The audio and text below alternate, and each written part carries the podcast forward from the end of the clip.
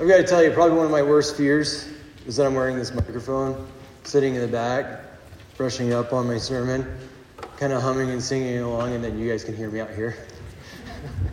I was thinking about that I was back there. I checked it twice to make sure it was off. Good morning, church. How are you today? So, if you've been with us for a while, you'll know that we're studying and looking at the book of James. If you're just joining us, we're looking at the book of James. So go ahead and flip over there. We're going to spend the morning in and out of that, that book. Just a realization as, as, I, as I study this epistle, this letter from James, one of the three. I don't know that we want to define right now who, what James it is, but as I study it and just the awareness that this was a, a letter written to the churches, right? James addresses this to the 12 tribes scattered across the nations. So they would have taken this, the churches would have taken this letter and received this from, from James, and they would have taken it and they would have studied it and learned it and applied it to their Christian life, to how they communicate and work with each other amongst their church body amongst each other as a group, but also their personal lives. And it's really interesting that we get to do the exact same thing. We're taking this letter that James wrote to us, and we're going to study it through very thoroughly, I might add. I think well, this is our sixth week in this book, very thoroughly. And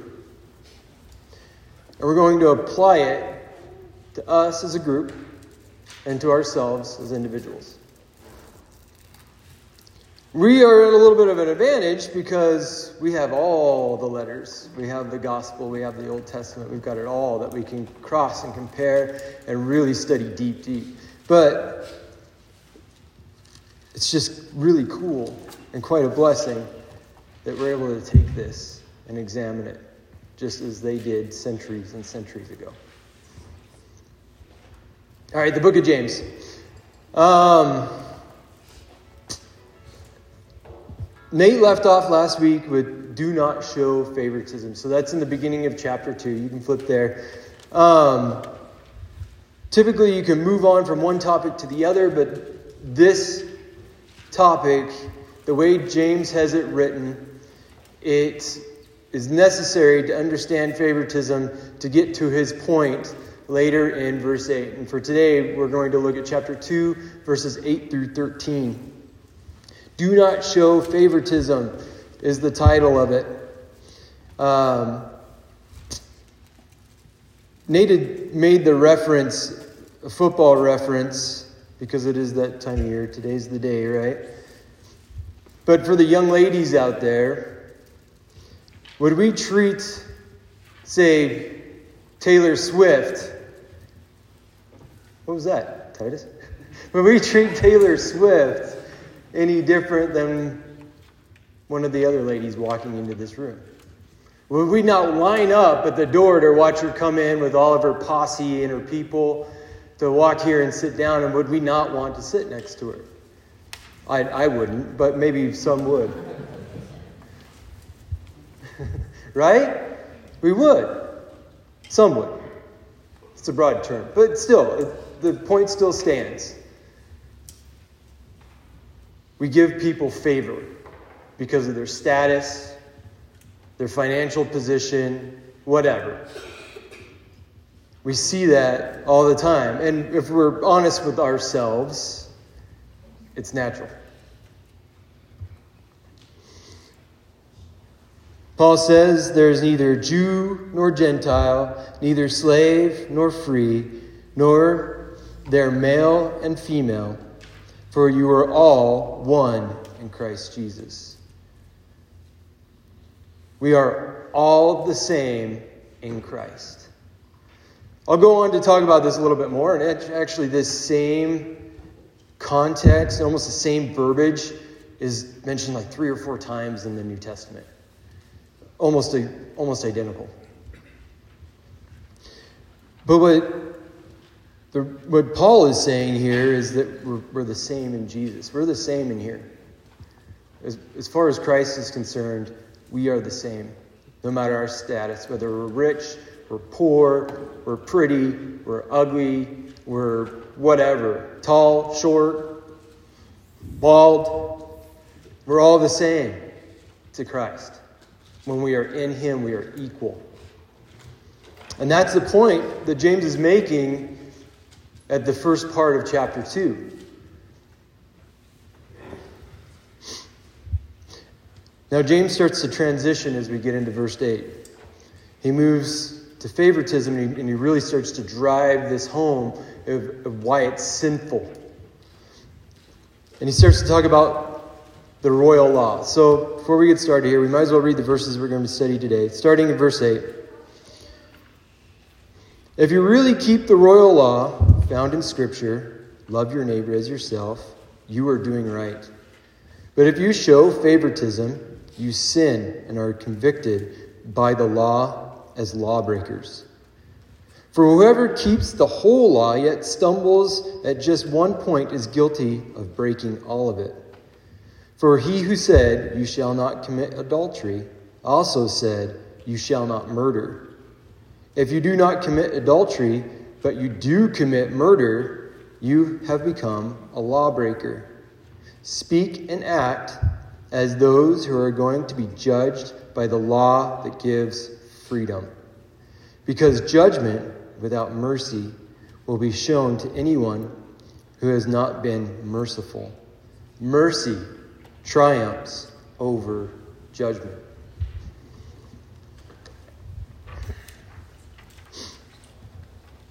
So let's talk about the royal law. You've probably heard the royal law. I don't know if you've known it was the royal law, what James is calling the royal law. He only mentions one verse here, but it's actually made out made up of two. And Jesus answers this in Matthew 22, 37. If you want to flip there, you can. If not, it's okay. He said, he's asked, What are the greatest commandments? And he said, There are two. Love your God with all your heart, with all your soul, and on all your mind. That's the first one and the greatest. The second one is like it. You shall love your neighbor as yourself. And that's the royal law. Where Jesus is quoting, and flip here, is Leviticus 19:9. So flip over there. This is a long read, and I excuse me, but I think we need to get through it. This is what Jesus is, is talking about and what he's referring to, referring back to. Leviticus 19:9.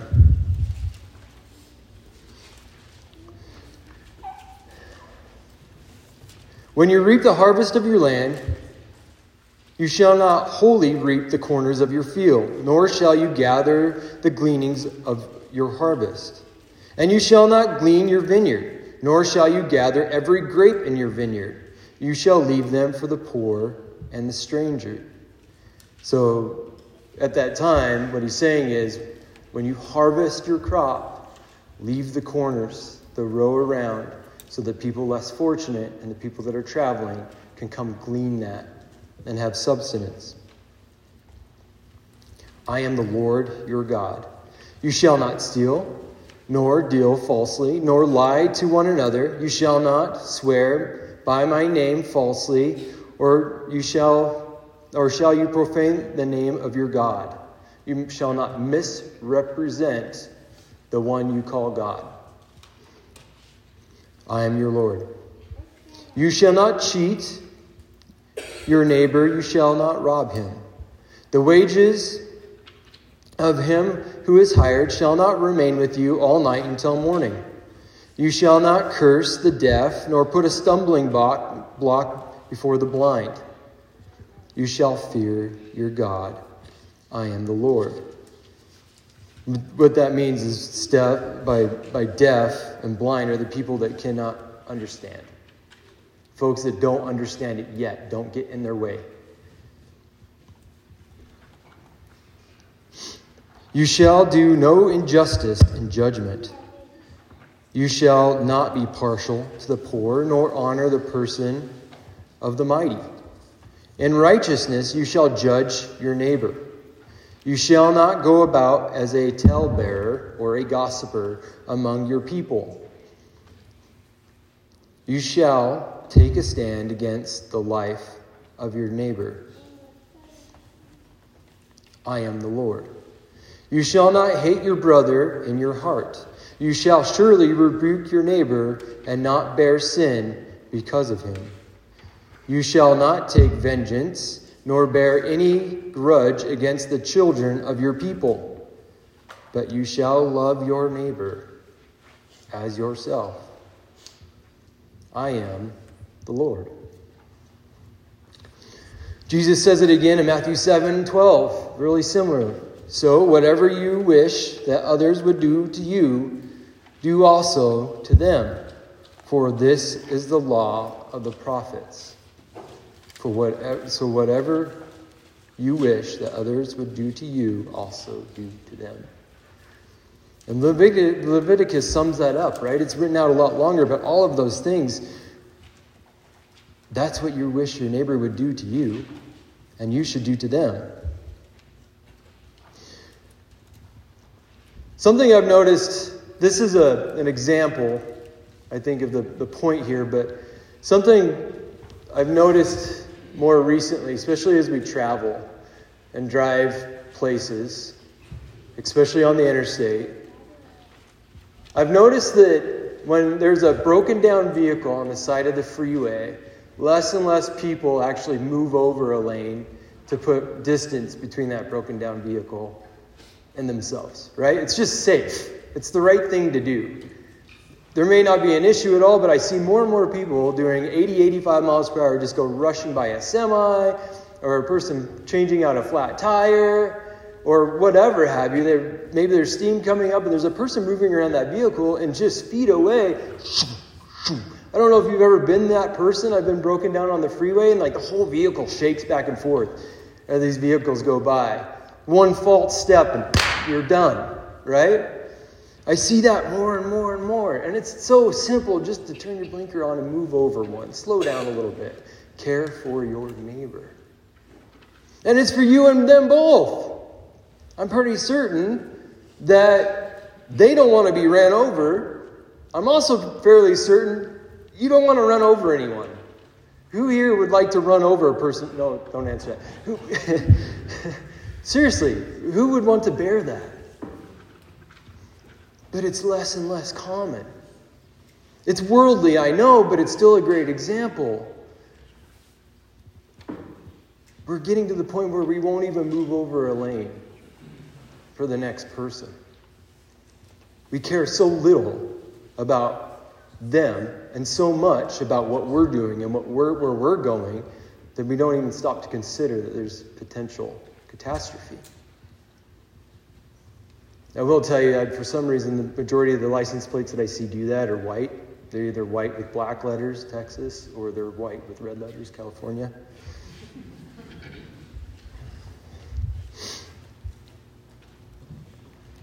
And that's example of that's an example of caring for your neighbor. Do unto them what you would want done to you. Wouldn't you want that person to move over a lane for you if you were stuck on the side of the road. Care just a little bit for you.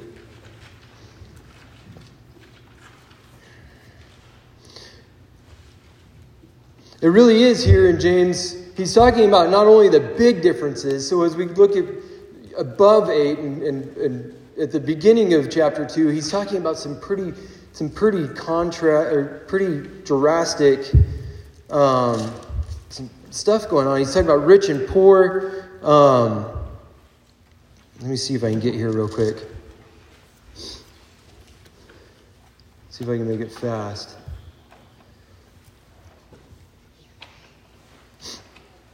Basically, what's happening is people are, are coming into their, their congregation, and because of their status, they're asked to sit in different places the rich up front, the wealthy up front the poor at their feet on the floor.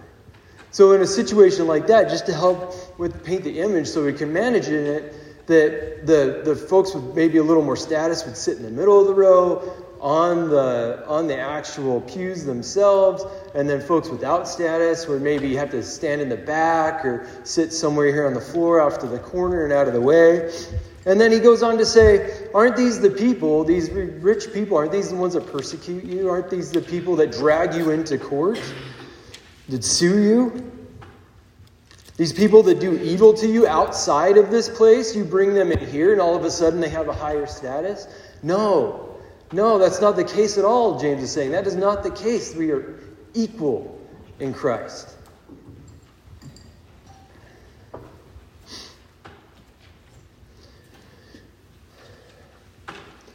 And then a little bit more on, on the book of James and this being a letter to the churches so many centuries ago and how it applies now. It's interesting to me also that a problem, obviously, this was a problem, or else he would have never been addressing it.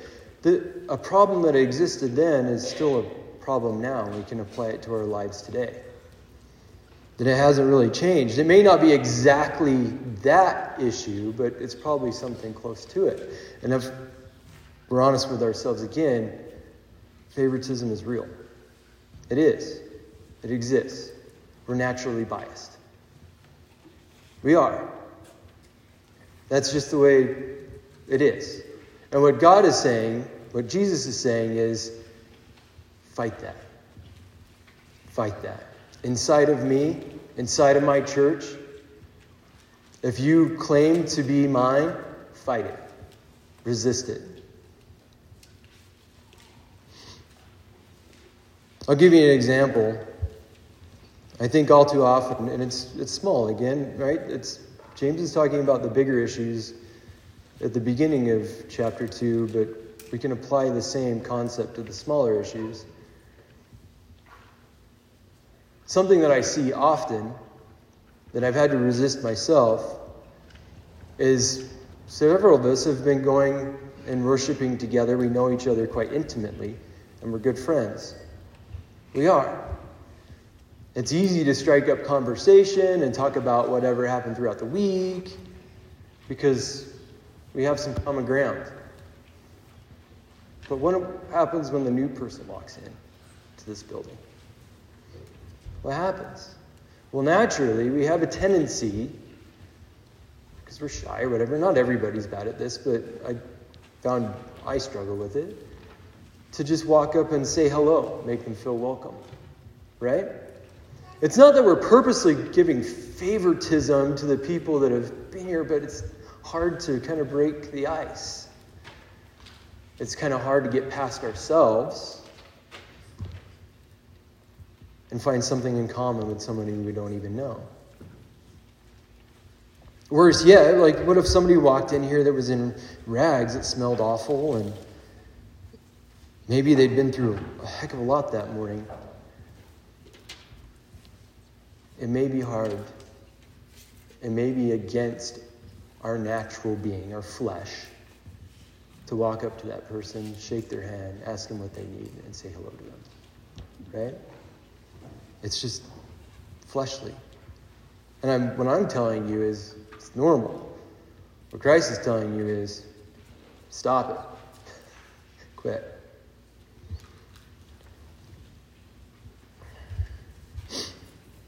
All right, so James goes on. Now that we have an idea about favoritism and how that works, he goes on in verse 9. So let's, let's go to, to 9. But if you show favoritism, you sin or, and are convicted by the law as lawbreakers. For whoever keeps the whole law yet stumbles at just one point is guilty of breaking all of it. It's going to bring something up here with me. Here, actually, let me do this. Sorry. I'm going to grab this. Okay, everyone knows what this is, right? It's cracker. Right? Okay, so in this case, for this, it was a piece of a cracker, but now it's a whole cracker because I'm holding it and it's a piece, it's a whole. This is a whole of a whole. This is how it is, right? So this cracker, right here, as you see it, if I break a corner of it off, is it broken? Yeah, yeah, I broke it. It's broken. The whole thing's broken. It's not the same cracker anymore. If I break it directly in half and it's a big crack and it's broken into bigger pieces. Is it still broken? Yeah, it's still broken. It's broken. It's same with like a plate of glass. It doesn't matter if you crack the edge of it or you crack the whole thing right down the middle. It doesn't matter. It's cracked. And that's what James is saying about the law. Even if you break a small piece of the law, a portion of the law, you still broke the law. You're still a lawbreaker. Or if you commit murder and you crack the thing right down the middle, it's still, the law's broken. You're a lawbreaker. It's all the same.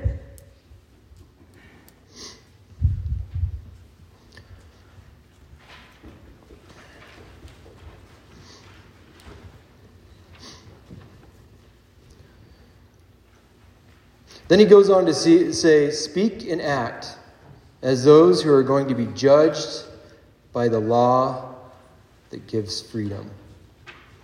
We're all lawbreakers and we're guilty of sin.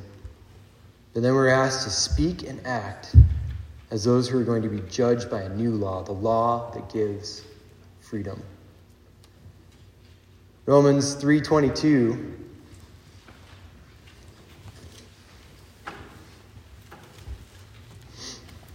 Like I said, Paul writes this like three or four different ways, but it means the same exact thing. This righteousness is given through faith in Jesus Christ to all, to all who believe. There is no difference between Jew and Gentile, for all have sinned and fall short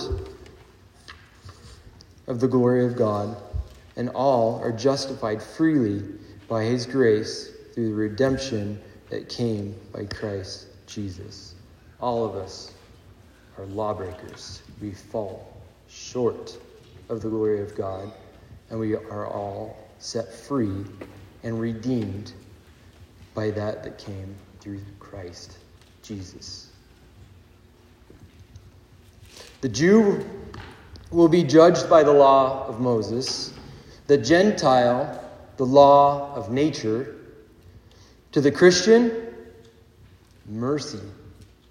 The Christ follower, mercy is given because of the redemption that came through Christ. Mercy. And that's where James starts to transition and set up his, his final point.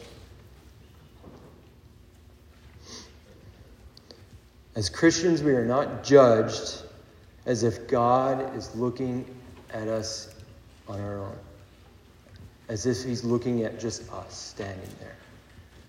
But instead, when we take on Christ, when we're clothed with Christ, when we're redeemed by Christ, when we die with Christ, when we die to our old selves, Christ, excuse me, God now looks at us through Christ's filter. He sees the clothes of Christ, He sees Christ over us.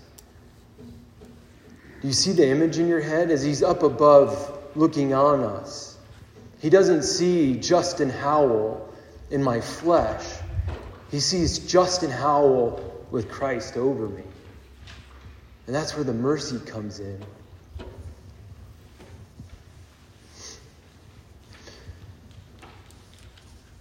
Christ goes on to say, Blessed are the merciful, for they will be shown mercy. James says, as we get into verse 12, speak and act as, as those who are going to be judged by the law that gives freedom, because judgment without mercy will be shown to anyone who has not been merciful. Mercy triumphs over judgment. Like I said, the Jews will be judged by the law of Moses, the Gentiles will be judged by the law of nature. We're judged with mercy. God has mercy on us because we're clothed in Christ. We're one with Him. More so, James is saying, judge and treat the, your neighbor with mercy because you've been shown mercy. Right? because judgment without mercy will be shown to anyone who has not been merciful. And then James says, because judgment without mercy will be shown to anyone who has not been merciful. Is that the same? I'm sorry. It's not, let me see where I'm going with that. Would not been merciful. It's basically, it's from two different directions, right? That blessed are the merciful for they will be shown mercy, and cursed if you do not show mercy. You will be judged by the same of which you give. If you give mercy, you'll receive mercy. If you resist and don't give mercy, you will be judged by the same thing. You will not receive mercy. Mercy triumphs over judgment. Let's flip to Luke 6 37.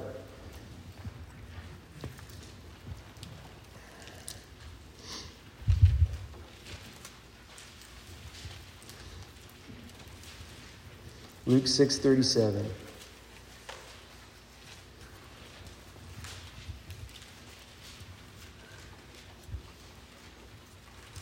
Do not judge and you will not be judged. Do not condemn and you will not be condemned.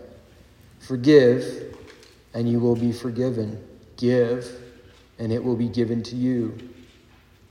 A good measure, pressed down, shaken together, running over will be put into your lap. For the measure you give will be the measure you get back. It's almost poetry. The measure you give will be the measure you get back. The mercy you've been given is the mercy you're expected to give back. Not to show favoritism to a person inside of this group or outside of this group or coming into this group but rather to, to show mercy.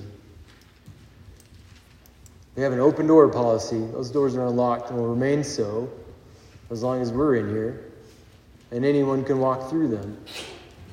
Doesn't, doesn't mean they're not expected to change as we take on Christ. We are expected to become more like Him. But we're, us, as believers, are expected to show mercy to them, to love them, whatever their status.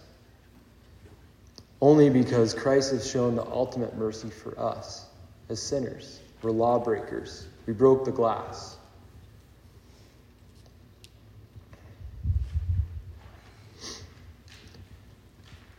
Because Christ's mercy covers those who follow him, we are no longer judged by the law, which we fall short. I have that written down. And then we see in Romans 8 1 There is therefore no condemnation for those who are in Christ Jesus. Inside of Him, we are no longer condemned. We're given all the mercy that could possibly be given to us. And then it goes on to say, because God's mercy surpasses his judgment, let us do the same for each other. James writes, Mercy triumphs over judgment. God's mercy through Christ, Christ dying for us as a sacrifice, showing God's mercy towards us, trespassers, sinful, triumphs over his judgment.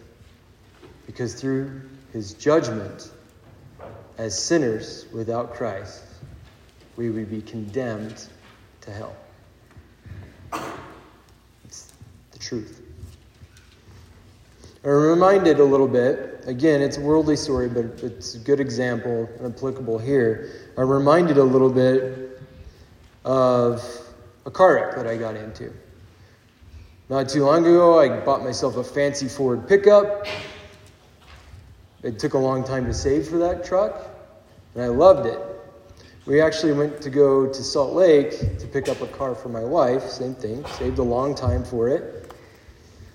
A mile from picking up her car, going down the highway, I was in the right lane. There was a gal in front of me, all the way in the right lane. She moved to the center lane. She slowed down. I started passing her, and she turned directly in front of me. I just creamed her. Turned her car sideways. She hit the a wall. Long story short, though, the front of my truck was messed up. This thing that I wanted for so long. I had. Big fancy diesel truck. Goes fast. She ruined it. If I'm honest with you, I had very little mercy. I was so irritated with her when I got out of the car. I was hopping mad. I don't even know what my face looked like, but it probably was red. I was hopping mad. I couldn't see through my own anger. I had very little mercy. You know the reason that poor lady skipped a lane to get into the restaurant that was directly to the right? She had to pee. She was seven years old and she had to go pee. So bad she was about ready to pierce herself, and she got out of the her vehicle and said, "I'm so sorry, I'm so sorry, but I have to go." And she went into the restaurant restaurant so that she could use the restroom. Man, I'm a bad person. I seriously. There was no mercy there. I wasn't living a Christian life. I wasn't representing God or Christ. There's only one person I could think of at the moment me and my thing, my truck, my hard work. Forget about her. She came back out. Guess what her first question was? Are you okay? Are you all right? She showed me all the mercy in the world. I hope you're okay. I'm really sorry about this. I had like two words to say. If I could take that moment back, I would. But it's an example of mercy, right? This is what James and Christ and this writer is telling us. Show each other mercy when it's hard, when you don't want to, when it's uncomfortable, right? Maybe we don't actually like that person but we still need to talk to them and love on them. Some folks are just hard to get along with. I might be one of those people. Please show me some mercy. That's what he's saying here. As a group, as a Christian, as a Christ follower, give mercy freely in all different ways. Not just the example of the rich and the poor and the status, the have and have nots. We're all equal. It's an equal playing field. It's the same across the board. We're all the same. If we have, we have not, it doesn't matter. That's, that's the point of this. That's wiped clean. That's, there's no difference. It's fresh slate. But in every opportunity, just like we see in Leviticus, show mercy. Amen? Who has communion? All right, Mr. Rod, come on up.